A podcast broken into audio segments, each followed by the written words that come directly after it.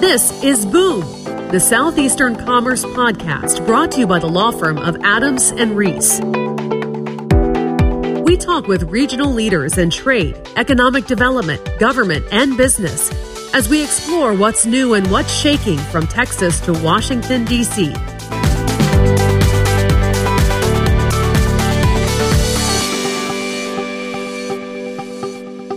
Welcome to this episode of Boom, a podcast sponsored by Adams and Reese. This is a really exciting podcast for me. I've got the two key leaders in the firm Giff Thornton, who is our managing partner, Tim Volpe, who is our chairman of the executive committee.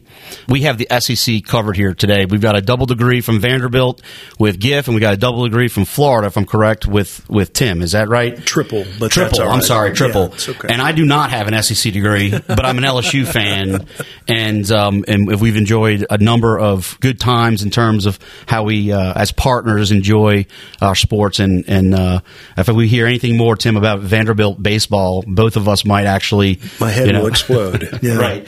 Don't uh, read next month's managing partner report then. well, we wanted to do this podcast and, and specifically this topic uh, to talk about what the legal industry is seeing. You know, we spent a lot of time on the podcast talking with uh, industry leaders in commerce and where we're seeing different things. And of course, when we when we hit the pandemic, uh, unfortunately, we spent a lot of time talking about pandemic related issues and impact of the pandemic on industry and, and working with folks trying to figure out uh, what's up and what's down. And there's no difference in the legal industry. Um, I had have had the pleasure of being in a catbird seat helping with uh, PPP issues and watch both of your leadership uh, skills and, and ability to bring us really as a firm through a very very challenging um, year and situation, and not just not just some of the financial component of it. We're talking about the, the human component of it and and our people and and whatnot.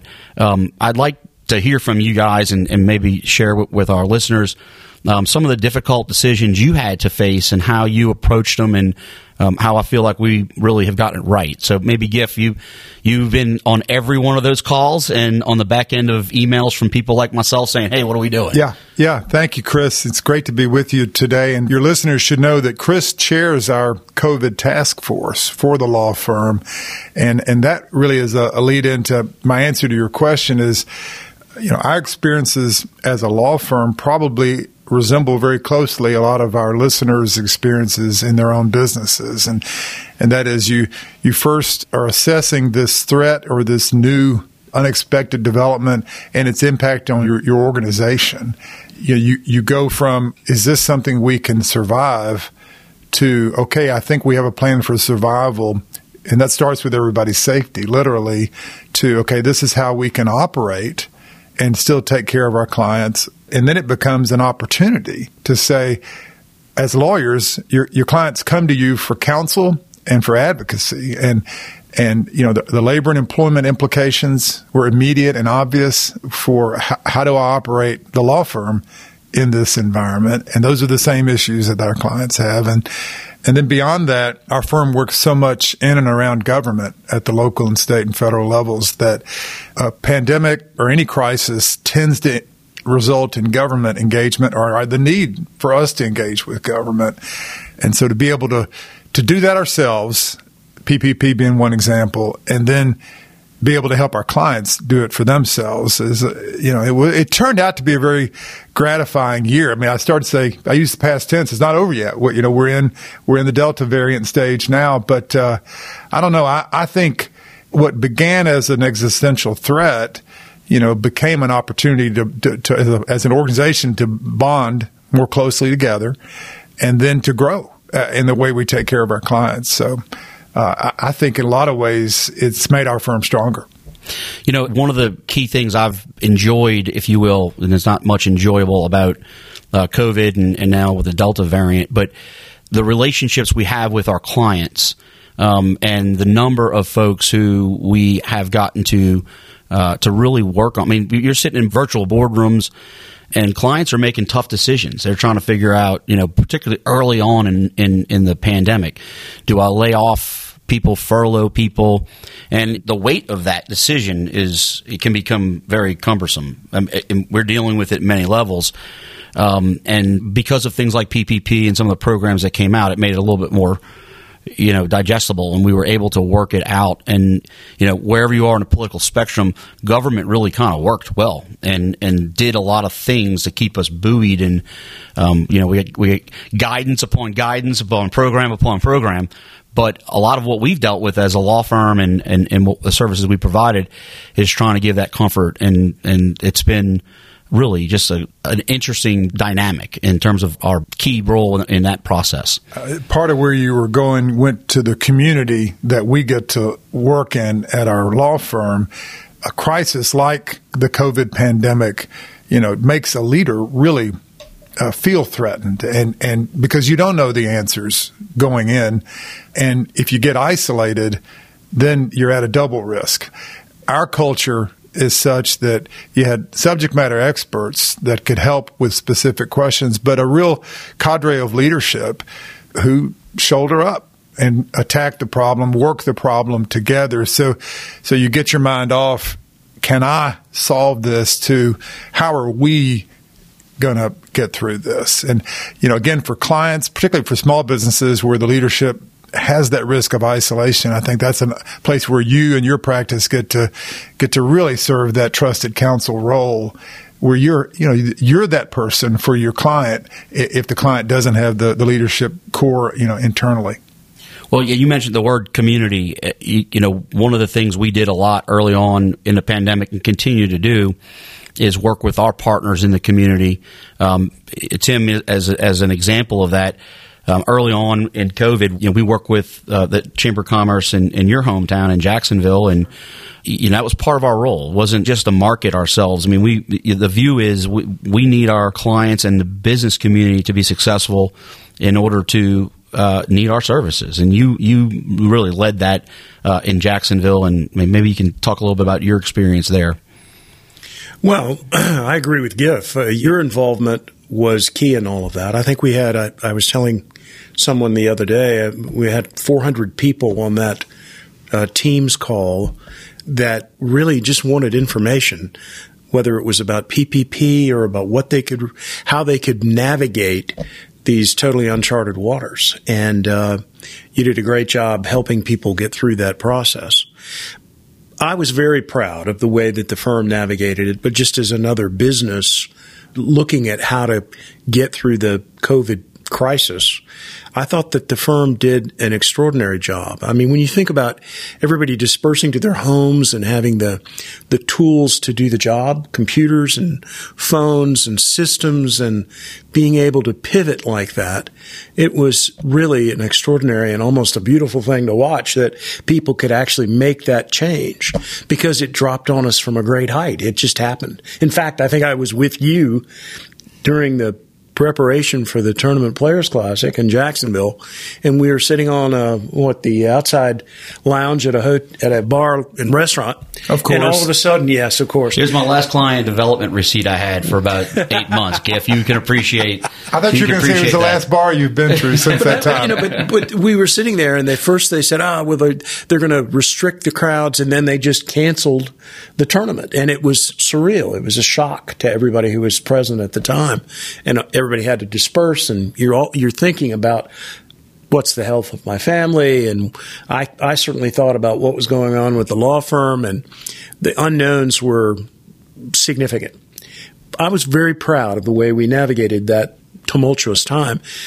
We have a great advantage as lawyers in the sense that we're an information driven profession, and therefore you know, have computer in some respects will travel. You have a computer and a phone, you can practice law, um, but you can't have the personal one-on-one contact. That's why what we're doing here this weekend at the retreat is to me so important. I, mean, I'm, some of my partners I haven't seen in you know c- going on almost two years now, and a big part of our business is relationships, and we enjoy a great deal of collaboration inside our law firm, cross selling and interconnectivity among our offices, and when you're trying to do all of that remotely there is a component of it that is lost. The the opportunity to mentor young lawyers is lost a little bit whenever you're trying to do so at arm's length across a telephone line. or a Teams call rather than one on one. I learned to practice law across the desk from a senior partner in the first firm I worked for. And when you can't have those experiences, it changes the dynamic of the culture of your firm. It changes the dynamic of how you go about uh, teaching the business of law to young lawyers. Um, as you said, those problems were the same kinds of problems that many of our clients had. I mean, but you know, candidly, some of them had difficulty even surviving because they were restaurateurs. They were people who required their workforce to be present in a plant and actually constructing or building something, manufacturing something. And so everybody had to sort of chart their course through the process a little bit differently. But just in using yourself as an example, I mean, you had a you had a wonderful pivot to go into the PPP realm and become an expert on that for our clients. And I don't think we had a client that didn't want to talk to you about what your expertise was on PPP because it was so impactful, as you say, a government program. And we sit at that crossroads of government and business. And it was important to be able to help our clients chart that really difficult path. And so, uh, kudos to you for making that pivot. Well, thank you for that. I, you know, I remember that day, and, and actually it was a moment for me. We were at the Island Girl smoking a cigar, getting ready, hopefully, to go watch some golf at the Players in 2020 when the gravity of the situation hit me that we were not, as spectators, going to be allowed to go. And we began having conversations as a firm, and, and we had candid conversations. What, what's the impact to us? And only two weeks later did the CARES Act get passed. In two weeks, without objection from any member of Congress, the CARES Act got passed. You know, we, we beat ourselves up and we've got a lot of political problems.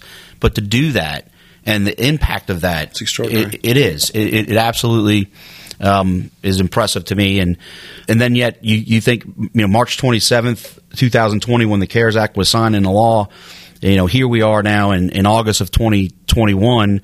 A lot of time has come and passed. And – uh, the legal profession, the services that we provide um, have changed dramatically. You know, we're sitting here um, for our listeners. We're on our firm retreat. This is the first in-person opportunity we've had to see our our partners, Tim, as you mentioned, in a number of months since February of 2020 and it's great as a social human being. This is like, right. I mean, I just I, I miss this a lot. Sure. Um, but you know, we've spoken a lot so far in our in our internal meetings about our profession is going to change, right? This virtual um, concept. You know, in GR we would do a lot of DC fly-ins, and we'd go spend a week uh, meeting with four or five congressmen.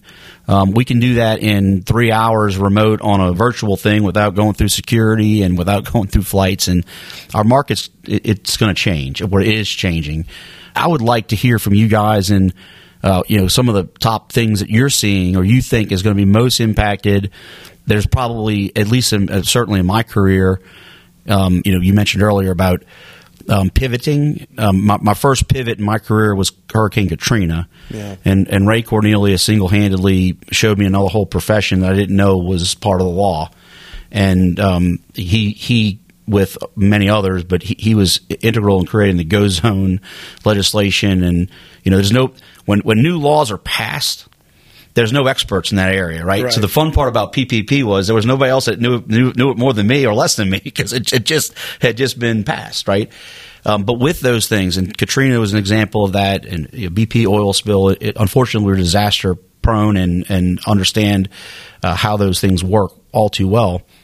This is the most obviously the most disruptive to uh, many many lines of business. One being obviously our our business legal industry. So, guys, what what are you seeing and hearing, and and what can we tell our listeners that might be on the horizon to look out for?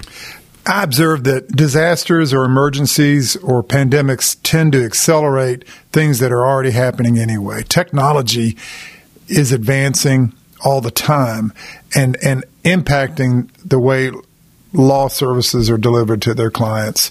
We've gone from a, a, culture where a client demanded a lawyer be across the table from her in, in an office where the client is to, you know, our firm practices regionally and we were uh, we believe ahead of the curve in, in the concept of of building a virtual network uh, where your lawyer doesn't have to be in the room with you. But the pandemic has put that pace of, of innovation on steroids. I mean, you've got and you love the ingenuity that spawned from things like developing a vaccine in record time or the Zoom technology, the virtual meeting technology that is so superior to the old uh, conference call, sort of conference technology w- where there was the bad lag time where you couldn't you couldn't you know you're talking over each other all the time anyway I'm, I'm babbling here a little bit but i think the pace of technology accelerating is one takeaway i think the way businesses use space will change significantly. The way that support staff are used it was already changing, and this will accelerate that change. And that's certainly true in, our business. I think um, the two biggest drivers of, of expense in a law firm are people and space. And I think that what's going on in the world right now is is dramatic change in both those two uh, areas. Um, and that didn't even get to to the you know the the subject areas that you're practicing in, but the, that's first of mind for me, front of mind for me. So you, I'm not going to be replaced by artificial uh, intelligence soon. I, am kind of getting a little worried here, Tim. I better uh, I better button it up. You should no, you know, be careful. I I, uh, I think trusted counsel is always going to be worth something in, in, the client universe, and that's the key yeah. in my mind. That is to the extent that you're talking about artificial intelligence that may supplant very baseline services. And, and, but you see it already. I mean, law firms have changed dramatically over my career since now, I guess next year will be 40 years. But the pace of change since the beginning of the 2000s, I think has been vastly accelerated. It used to be that one of the key metrics was the ratio of partners to associates. And the higher that ratio, uh, the, I should say the lower that ratio was, meaning more associates equals more leverage. That dynamic has changed over the last 10 years. And now it's just as Giff said, it's more expertise. It's more partnership, uh, centric models of law firm organization where you don't have the leverage being created by legions of young associates. In fact, we all have clients who will not pay for first and second year associate time. They, they feel they're not getting the bang for their buck that they can with somebody that is a, a more experienced lawyer. So I think Giff is exactly right that differentiator is going to be real expertise. And whether you're, you're an expert for something that's brand new and nobody knows anything about it, that's a law that's been passed, or you're an expert after long years of study, I think that's going to be the differentiator. People are going to be willing continuously to pay for that kind of service and probably not so much for the baseline kind of everyday commoditized services that they might be able to get from an artificial intelligence. Maybe. Yeah, it, the technology component. You both of you hit on it. Again, I, it, it's kind of one of those things. I guess is, is branded on us New Orleanians who lived through Katrina. Um, but we didn't have iPhones when Katrina hit. We had flip phones and our those fat big Blackberries we had. They did not work because uh, cell phone towers were down. My, my mom was um, at Memorial Baptist, stranded for Katrina, and for five days, six days, we couldn't communicate with her. And it was, you, think about that. Now we have an iPhone that has more computer power than the piece of equipment we put the man on the moon in our hand every day. Um, and so, to your point, it accelerates Giff. It accelerates when you have a need. And, and, you know, when I set up meetings internally with associates, and particularly when we were remote, now we're back in the office and we try to do them um, more in person and where we have to socially distance with masks on, of course, you know.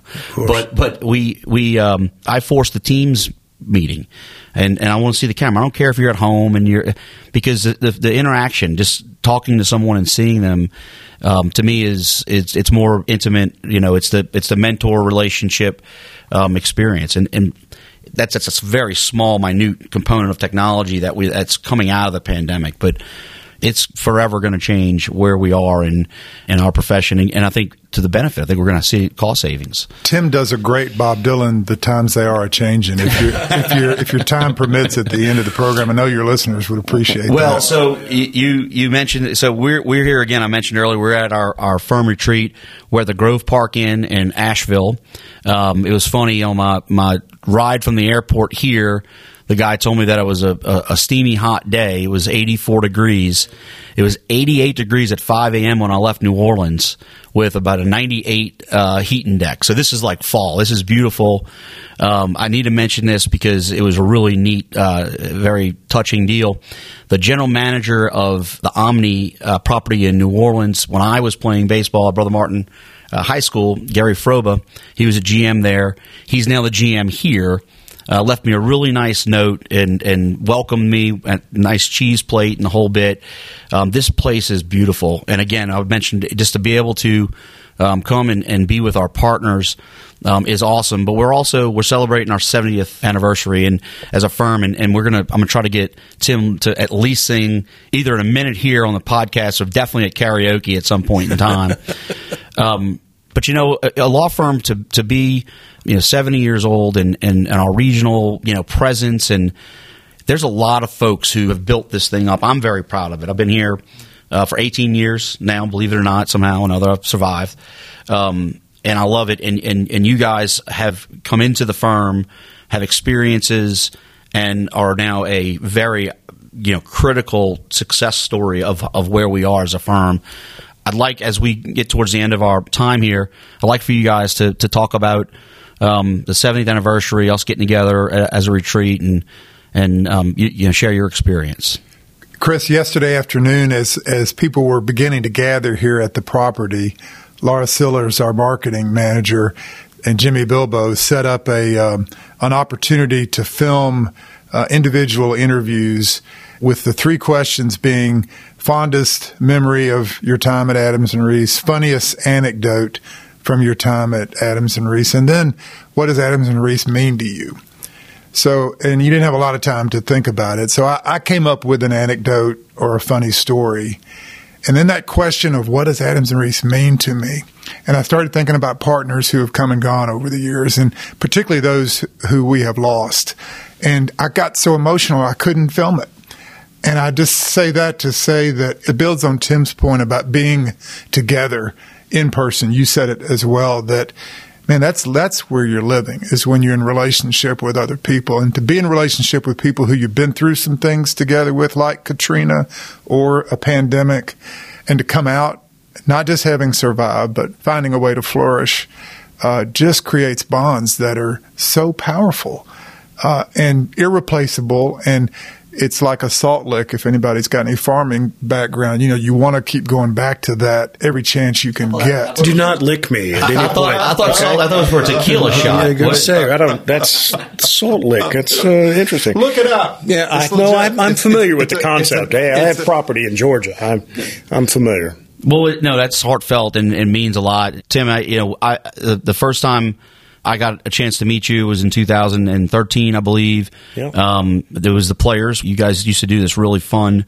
uh, brunch, and now it's evolved into one of Adams and Reese's hallmark events. And and born out of that, you know, what I a mentorship, friendship that I've gotten an opportunity to have with you um, started that day, and and you've been not just um, a partner, but but a significant leader in the firm and you know, tell us about your experience and, and your observations. Well, you know, you can practice law by yourself. You can open up your computer and get on your phone and and work. What makes a difference in a law firm is relationships. It, when you came up to me at the beginning of this retreat, you were very genuine in your happiness to see me. And I felt it. And that's what it's all about. If you're not with people, uh, you said I'm a social animal. Well, we're all social animals. And if you're not going to stand in those relationships that Giff is talking about that really, you know, have meaning through your career, then you might as well be, you know, a, a hermit and uh, practicing by yourself. That is what makes a law firm is the relationships, and you know, for good or for or for bad.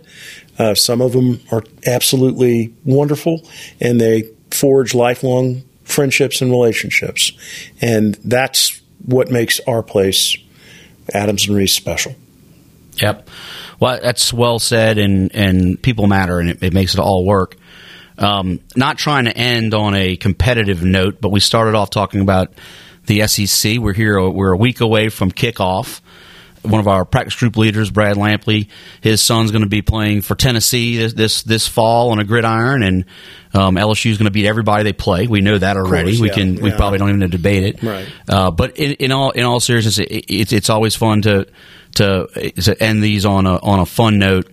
You know, we missed the ability to really tailgate and be around others, and um, we're we're getting closer to that opportunity. Delta variant is is throwing some curveballs at us, but. Um, I'm really looking forward to the fall and, and to football season, and Can you believe it's already football season? it, it's incredible. Seems like the But I didn't even mention about the Jacksonville Jaguars came to the Superdome the other day. By the way, Yeah, yeah. you got a new young gun there at, at quarterback. I mean, he's got he's got a little bit to, to learn, but he's he, you got like two or three really top good draft picks. I yeah, like we, say lost this- one already though. I, That's I feel like we say this every like two or three years though. Like Jacksonville's got loaded draft picks, but Right. Yeah. well. With you. Yeah, I have. Uh, I don't have particularly high expectations for the Jags this year, but Well, this this is where it always goes. I mean, if we had to lay money on the line, who? I mean, Alabama's going to win again. I mean, I cannot. I can't do this. Vanderbilt baseball workouts start in October. and we're going to see if the incoming freshman can replace uh, Kumar and Jack Leiter. yeah, But, I'm, uh, I'm embarrassed to know Kumar Rocker's name. I really am, but only because I've been taught by my brother Giff that I should know that name because he's apparently the most outstanding young pitching prospect in the Major League Baseball. Right? well, the New York Mets apparently didn't think so because they saw something they didn't like in his elbow and yanked his offer. So uh, I, it makes me wish I was a, a labor lawyer or a sports agent or.